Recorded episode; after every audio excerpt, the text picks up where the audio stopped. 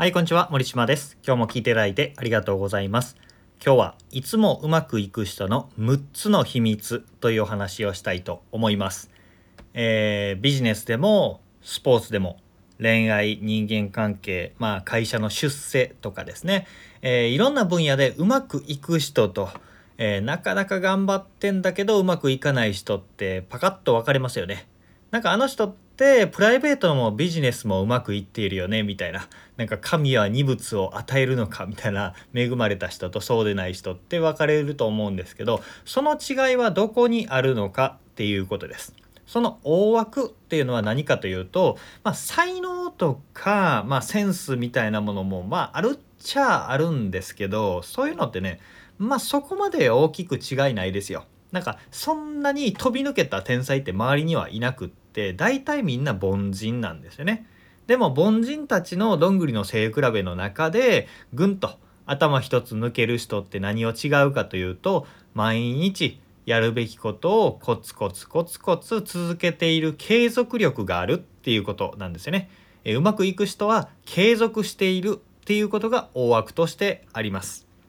でうまくいかない人はやる気が上がった時だけ、えー飲み会の後俺はこれをやるぞみたいな気分になって、えー飲み会帰りにちょこっとなんか行動を起こしてみたりとか本を買ってみたり筋トレの道具買ってみたりしてその後別にやらないみたいなそんな感じの人ですね、えー一時の気持ちで動いてその後動かないっていう人がうまくいかないっていう感じなんですよね。だから習慣的に物事を積み上げていける人行動していける人っていうのがうまくいく人だということなんですよ。でここで注意しなければいけないことっていうのはコツコツ習慣的にできる人が偉くって一時的にしか頑張れない人がだらしなくてダメなんだお前はダメなんだみたいなことではないっていうことです。えー頑張れない人とか今うまくいっていない人なかなかうまくいく確率が低い人っていうのは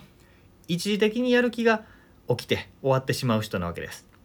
でその人はなんか能力がダメとかそういうことではなくて習慣化する方法論を知らないというだけなんですよね。なんで、えー6つのことは何かというとうまくいくための習慣化6つの方法っていうのをお話していきます。で6つ一気に言われてもよくわかんないと思うので前後編みたいな感じでね、えー基本編3つ実践編3つっていう感じで2回に分けてお話していきたいなと思います。今回は基本編です。3つお話していきます。これだけでもねすごく前に進めると思います。まず基本的なことからなんですけど習慣にしたいことこれを続けたいなと思うことがあったらまず3週間続けるということです。これは聞いたことある人多いんじゃないですかね。人は基本的に過去に積み重ねてきたパターンに沿って今まで通り生きようとするんですね。習慣の生き物なわけです。だから、えー生まれた時はまっさらなんですけどそれからいろいろ行動していったのが染みついているわけです。でそれを、えー3週間ぐらい続けるとあいつものあれだっていうふうに体も心も感じるようになるから楽にできるようになるっていうことですね。逆に歯磨きみたいになんかやらないと気持ち悪いっていうか風に感じるようになります。三日坊主っていう言葉があるように、えーやる気がもーって燃えても行動したとしても続かないのが人間なわけですね。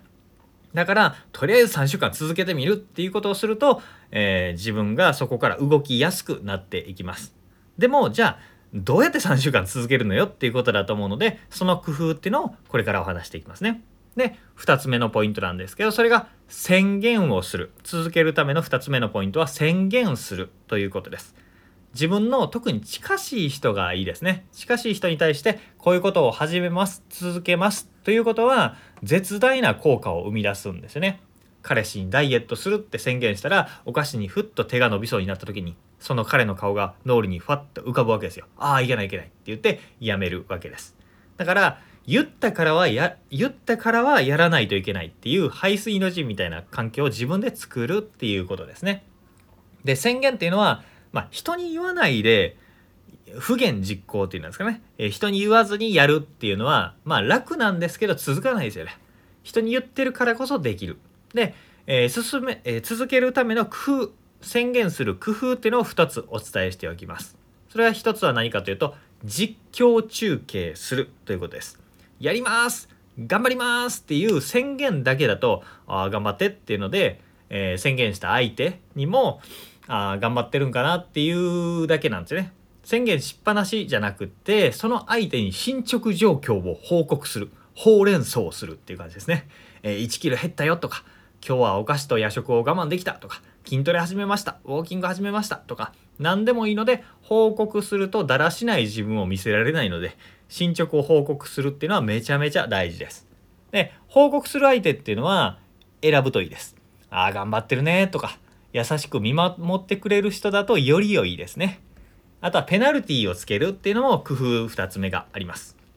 例えば家族に3キロ痩せてお金をあお腹をへこますって宣言した上でさらにお菓子食べちゃったらその場でスクワット30回やるって、え見たら言ってなっていうふうに言っておくわけです。そうすると家族に見られたらスクワット頑張ってるわけですね。そういうペナルティーを罰ゲームを作るっていうのも一つ工夫としてありです。で、あの、おすすめはミンチャレっていうアプリがあるんですよ。えスマホアプリでミンチャレ、自分の友達ともできるし、ネット上の知らない人ともできるんですけど、えー、毎日ウォーキングをするとか、えー、本を読むとか、なんかテーマを決めて、えー、グループを作るんですよ。5人ぐらいだったかな？5人から8人ぐらいのグループだったと思うんですけど、それを僕も使ったことあるんですけど、そのグループを作って毎日今日これやりましたっていう報告をするとポイントがたまるんですね。で、3日か4日かを報告を怠るとグループから弾かれるっていう仕組みなんですよ。だから、えー、弾かれないために、えー、みんな報告し合って応援し合うっていうミンチャレっていうアプリがあるので、これはね、いろんな分野であるので、健康管理とか仕事だったり、いろんなテーマがあったりするので、結構おすすめです。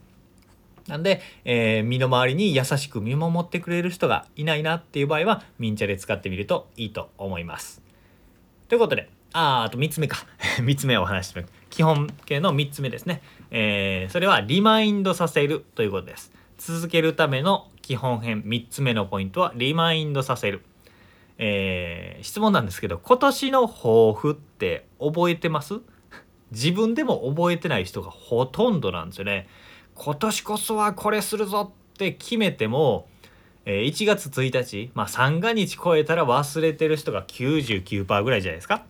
それなぜ忘れてしまうかというとリマインドさせないからなんですね。例えば紙に書いて壁に貼っておくとかトイレのドアに貼っておくとか、まあ、スマホとかのえー、待ち受け画面にするとか、えー、メールでリマインダーを作るとかっていう思い出させる仕組み作りっていうのがすごくすごく大事です。僕も今デスクの左側の壁にはいろんなものがペタペタ書いてあったりします。で、えー、今 Mac MacBook を使ってるんですけど MacBook も付箋をペチって貼ってあってそこに今の目標だったりやることっていうのを書いてあったりします。こうやってねリマインドさせないとね僕らってアホなんで忘れちゃうんですよ。やりたいこととか本当にやりたいことでも忘れちゃうものなんですね。えー、なんでこのリマインドさせるっていうのをやってみてください。えー、今日のおさらいをするといつもうまくいく人は小さなことをコツコツ積み上げられる人ですと。で積み上げられる人積み上げられない人っていうのは、えー、性格とか才能とかじゃなくて方法論も知っていないだけなんだ。でその方法論っていうのは6つあって基本編の3つを今日お伝えしました。基本編3つは3週間まず続けてみるということそして、えー、続けるために宣言をするそしてリマインドさせるというこの3つが基本として大事なんだというお話をしました次回はですね、えー、同じテーマで応用編の3つをお伝えしたいなと思いますめちゃめちゃね簡単で実践的なテクニックをお伝えするので、えー、あこんな方法あるんだって思えるような方法なので是非次回も聞いてみてください。ということで今日も聞いていただいてありがとうございました。森島でした。それではまた。